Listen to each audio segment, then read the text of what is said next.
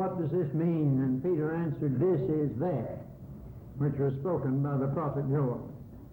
And I want us to think about it with uh, the uh, sentence inverted a little. Is this that? Today, a benighted world is watching a bewildered church with its confusing projects and programs and its movements and counter movements, and it's asking, what does this mean? And the big question is, is this that? Is the life and work of the church today what Peter and Joel were talking about? When I say church, I don't, uh, I mean, of course, first of all, the big institutional, organizational setup, the professing church. There is a true church within the church of all genuine Christians. God knows how many members there are in it. It's like the faithful remnant in Malachi and the faithful here in Sardis, and there's where the real stream of God's purpose is flowing. The rest of the professing church will end up in the world church under Antichrist. But the question is, in the church as we think of it today, is this that? Is the program of the professing church today what Peter was talking about? Most of it is not. It's the feverish and feeble and frustrated and futile attempt to secure secondary results without the primary causes. When you grow a crop, you have to do four things. You break up the ground, you sow the seed, you cultivate the crop, and you gather the harvest. Now, God has called different men for different functions in that connection. The business of the Bible teacher is to sow the seed of the Word, and the pastor cultivates it, and the evangelist gathers the harvest. But there needs to be a groundbreaker upper, a John the Baptist, first of all, to break up the ground. I'm afraid, beloved, we're trying to harvest when we haven't broken up the fallow ground. We're trying to take up item number two and three and four when we haven't put on our agenda item number one. We're trying to produce the results of revival without the revival. We've had all kinds of revivals. We've had building revivals, but God dwells not in temples made with hands. Our bodies are the temples of the Holy Spirit. And unless we bring them to church sanctified and meet for the Master's use, God won't even look at us though we meet in a church as big as the Pentagon. Too many church members today are not human temples, they're human taverns. And if we don't have more holy temples in our congregation, our other temples of brick and mortar will just be Ichabod memorials with the glory departed. Then we have church membership revivals. We've stuffed the church rolls with the names of uh, baptized pagans, and you can't find most of them with a search warrant, and yet we glory in statistics. One of the unmentioned sins that we shall have to confess if God ever ends the heavens and comes down is this. We've had stewardship and tithing revivals, but if the Macedonian doesn't give God the Macedonian before he gives God the money, if he doesn't give self before substance, we're only gathering vain oblations that Isaiah preached about, and we need to hear Amos at Bethel again with his irony and sarcasm. Come to Bethel and transgress at Gilgal, multiply transgression. Bring your sacrifices every morning and your tithes after three years. And our Lord saying to the Pharisees, You tithe, but you neglect the weightier matters. These ought you to have done and not to leave the other undone. Yes. Now, we do need uh, revivals of all these things, and there are others who are saying we need revivals of this and revivals of that, and they tell us now we need an ecumenical revival. Well, we've always had an ecumenical fellowship. Uh, I go to Bible conferences. For instance, I've gone a lot to Winona Lake, and people of all denominations come there. And if they love the Lord Jesus and love the Word, we don't think much about it up there. We're all one in the Lord Jesus. Any sensible Baptist recognizes anybody who knows Jesus as his brother in the Lord. Why, we've agreed on that all uh, through the past. We might not be able to live theologically under the same roof with some folks, but we can be neighborly just the same. I heard of a fellow who couldn't get along with his wife, and he built her a house next to his. And uh, the story goes that one day a friend came along and looked in the kitchen window and saw blueberry muffins and cakes and pies and said to him, why, I didn't know you were a cook. And he said, oh, they came from next door. And the visitor said, well, why don't they, why can't you all get along? He said, nobody could get along with that woman, but I'll tell you one thing, you couldn't ask for a better neighbor.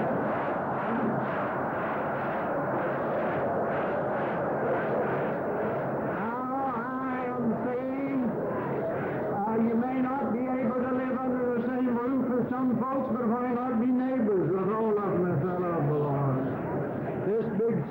Church is another matter, and it's not a sign of strength, it's a sign of weakness to try to get everybody together in one great big mulligan stew in the name of theology.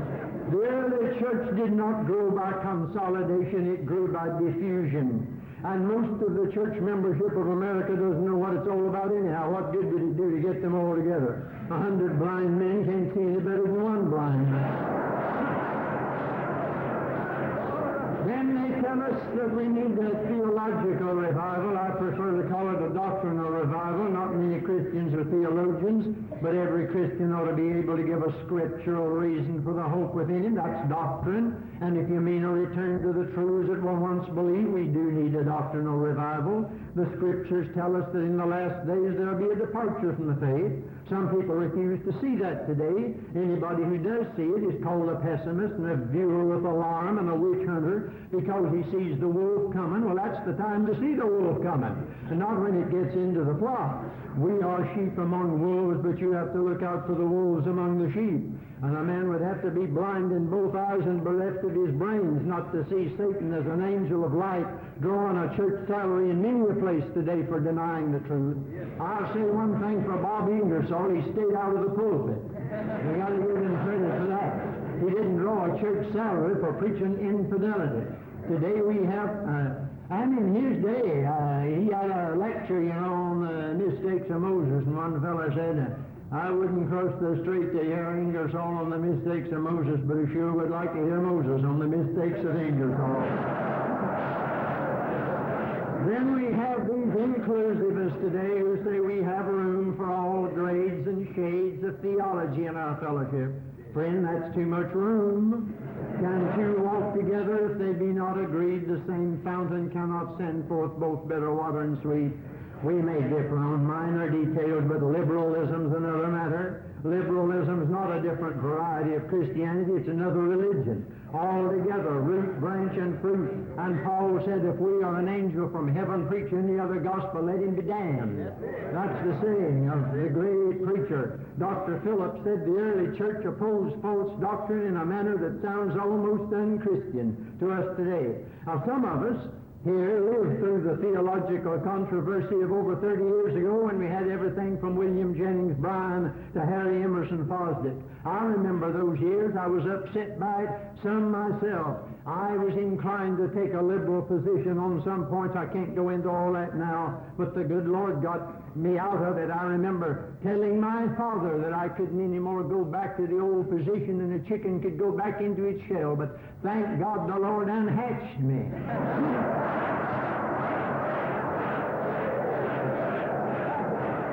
well, I remember sitting in the woods up here in Catawba County reading Gresham Machen and that old Presbyterian straightened me out in that book on liberalism and Christianity. Today we have new personalities and new terminology, but it's the same old virus under a new name. You can call rheumatism arthritis, but it keeps on hurting just the same. You can put the poison in a new bottle, it'll kill you just the same, and all the more dangerous because it is in a new bottle with a new label on it. You can't go by terminology. We, just because you employ a certain term doesn't mean uh, much these days. Just because you've got athlete's foot doesn't make you an athlete.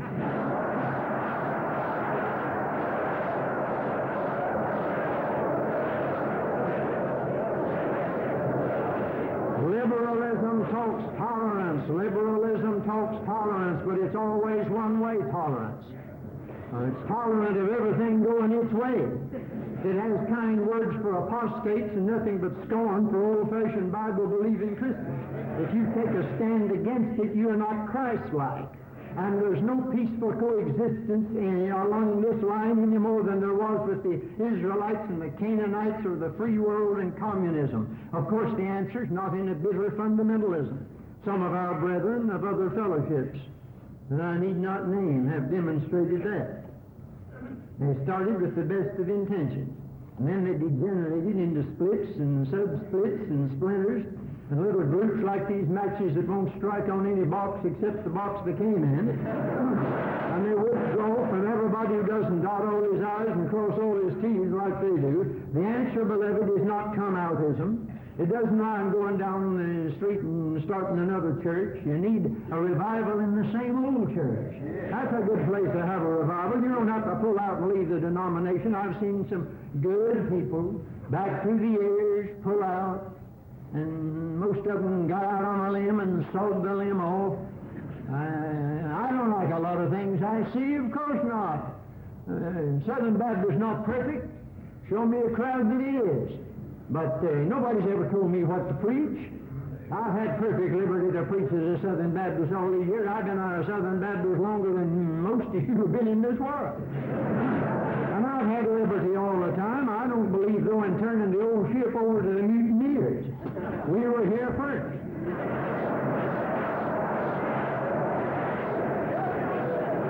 One of my best friends was W.B. Riley of the First Baptist of Minneapolis. He baptized my wife. And old Dr. Riley used to say, I'm standing where Baptists used to stand. When they get right, they'll be where I am because I'm where they used to be. oh, how we need a doctrinal revival, but while history repeats itself, it rarely reverses itself. And I can't think of any great church or um, church body that ever changed gears and returned to the old paths once it began to deny the faith. The momentum increases and there is a point of no return. Then they tell us we need a social revival, a revival of social involvement. Well, Christianity has always had social implications. We're the salt of the earth. Salt doesn't do any good in a soul shaker. It has to be shaken out and rubbed into the corruption of a decaying civilization. I didn't have to read Bonhoeffer to know that we belong out in the world, ministering there as the Father sent me into the world, so send I you into the world. Some of the greatest advances in the betterment of society have followed great spiritual awakenings, like the Wesleyan revival. That's one thing. But it's something else when the church becomes a party to political movements masquerading as moral issues, government-sponsored and sociologically oriented reformations. We've got no business being amateur sociologists. That's not our main business to begin with. And unless religious social action is the spontaneous expression of a vital and personal Christianity, it's a fake and a fraud. You can give all your goods to feed the poor, and without love you will be profited nothing. We're having a vast expenditure of time and ink and brains today over the supposed polarization between evangelism on one side and social action on the other. Some folks say it's just two sides of the same coin. The church has majored on the vertical man to God relationship, and now we're catching up, they say, on the horizontal relationship. Some are more excited over Lazarus and his poverty than they are over Dives on his way to hell. Some are trying to put the robe on the prodigal while he's still feeding hogs, trying to put a ring on his finger while he's still in the pigsty, killing the fatted calf for a generation feeding on husk, building bigger and better hog pens out in the far country. They've forgotten that the prodigal son was rehabilitated after he went home. Yes. And there isn't any record that he said, I will arise and apply for government aid.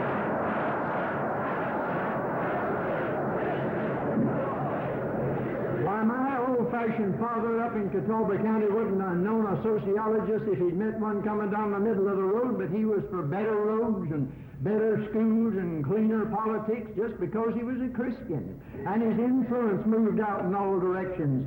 Neither uh, evangelism or social action will be any better than the people back of him. You had a great Negro preacher here last year who said a sick church can't help a sick world. And how true that is. We're trying to propagate a low-grade anemic Christianity, and we've confused normal Christians with average Christians. The average Christian today is a subnormal Christian. A normal Christian would be an oddball in the eyes of the average church member. And until the church repents and until we have a better grade of Christians, you're going to have one group of evangelism compassing sea and land to make proselytes when we already have too many of the kind most of them are, and the other propagating a truncated social reform under religious auspices. We are polarized, you say, between these two, and which comes first? Well, neither one of them comes first. This is not a chicken and egg question. I'll tell you what comes first. You have it in the Cali Declaration. Three things mentioned there. First, the deepening of the spiritual life within the churches, homes, and individual Christians. And we were supposed to have taken care of that last year in preparation. But I noticed that Dr. Crouch said some time ago, and I read it out of biblical recorder, but have we used 1968 to get ready? Have you searched your heart for self-centeredness, ill will, dishonesty, shabby living, and for a lack of spiritual concern for our world? Are you saying it's yet four months and then comes harvest? If you don't see the needs of your people now, there'll probably be no harvest. That's the thing some of us are trying to say. You know the condition. Have you seen a large electric sign with some of the uh, letters out and others quivering like that? That's a picture of the membership of the average church, you think. I don't know how many of your members are out, and I don't know how many are shaking. Oh, we need to be plugged into the socket of divine power, first of all. My Lord said, Go ye, but he first said, Tarry ye.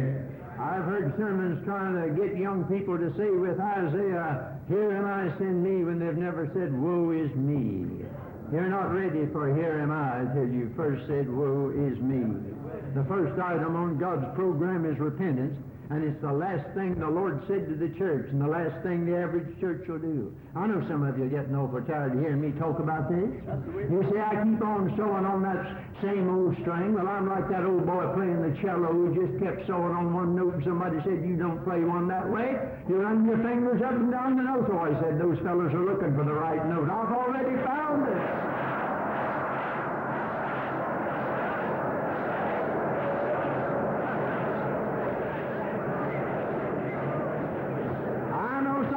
boys today, hunting the right note. Thank God I've been sounding a note all through these years, I'm sold on it, and I believe the first thing the church needs to do is repent. I know you can't repent all the time. I know you can't grow a crop by breaking up the ground all the time. You have to do the rest. The seed must be sown, and the crop cultivated, and the harvest gathered. But you can't do anything else till you do break up the ground.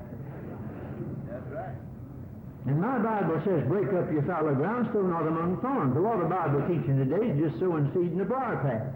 The hearts have not been broken up. The church can do many things after she repents, but you can't do anything till she repents. Or she can build buildings and raise money and add more members and compass sea and land for proselytes and put on programs and have a name to be alive and popular and prosperous. But the Lord will spew it out of his mouth. Now, when Peter said, This is that which was spoken by Joel, uh, he was, of course, talking about the outpouring of the Spirit, but Joel, before he ever said anything about the outpouring of the Spirit, said, Gird yourselves and lament, ye priests, how ye ministers of the altar. Come lie all night in sackcloth, ye ministers of my God, for the meat offering and the drink offering is withholding from the house of your God. Sanctify a fast, call a solemn meeting, gather the elders and the inhabitants of the land into the house of the Lord your God and cry unto the Lord. That's repentance. Blow the trumpet in Zion. Sanctify a fast, call a solemn assembly. Gather the people. Sanctify the congregation. Assemble the elders. Gather the children and those that suck the breast. Let the bridegroom go forth of his chamber and the bride out of her closet. Let the priest, here's the text they used earlier today.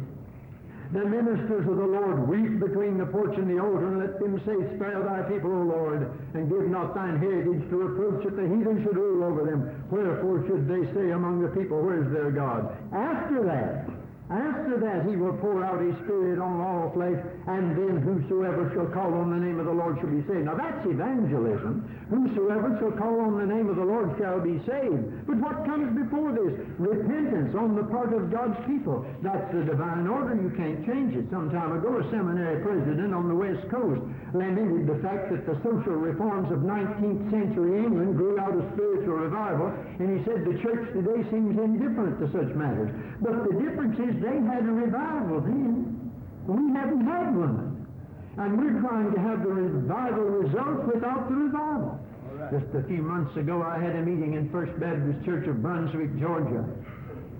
And that's down on the coast, close by the great Methodist campground, Epworth by the sea, where John Wesley ministered and George Whitefield and Charles Wesley back in 1735. I had the preacher to drive me over there one morning. I said, I want to stay over here a while. And uh, I walked around over that place and saw that wonderful marker that Bishop Arthur Moore had put up with these words of the great Methodist bishop on it. Let us read the story of John Wesley again.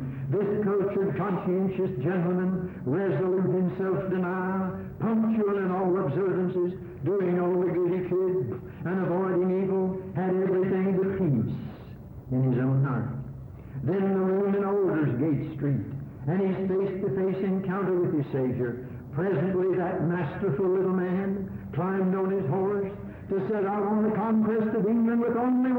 the assurance given him that Christ had taken away his sins. Soon that spark of grace set 10,000 hearts on fire.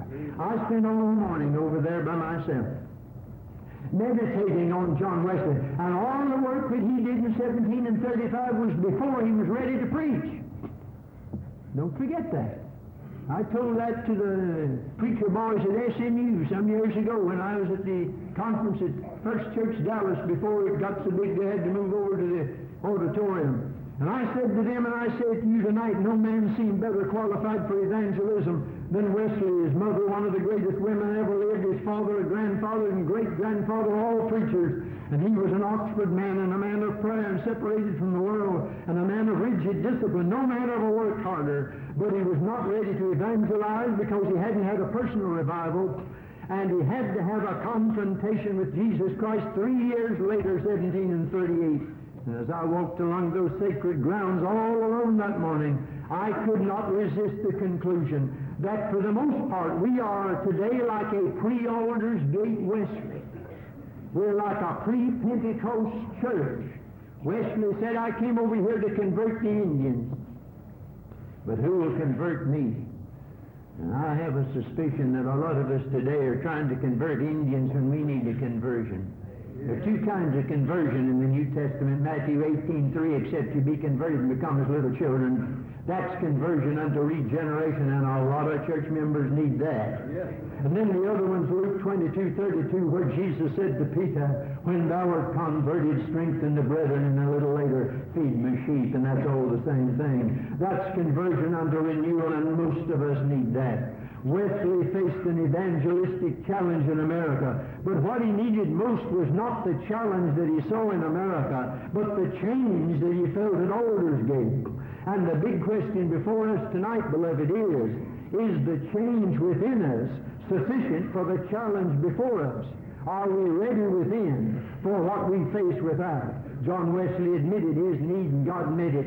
And if only we could bring ourselves to a like admission, God would meet us. But we're rich and increased with goods and have need of nothing. And so God is waiting, and the revival that started with John Wesley and shook the nation is waiting to begin. Yes. This is what was spoken by the prophet Joel. Repentance, revival, and reaping. And the biggest business before Southern Baptists or anybody else today is to make sure that this is that. And when this becomes that, and not before, then this bewildered world will ask, What shall we do?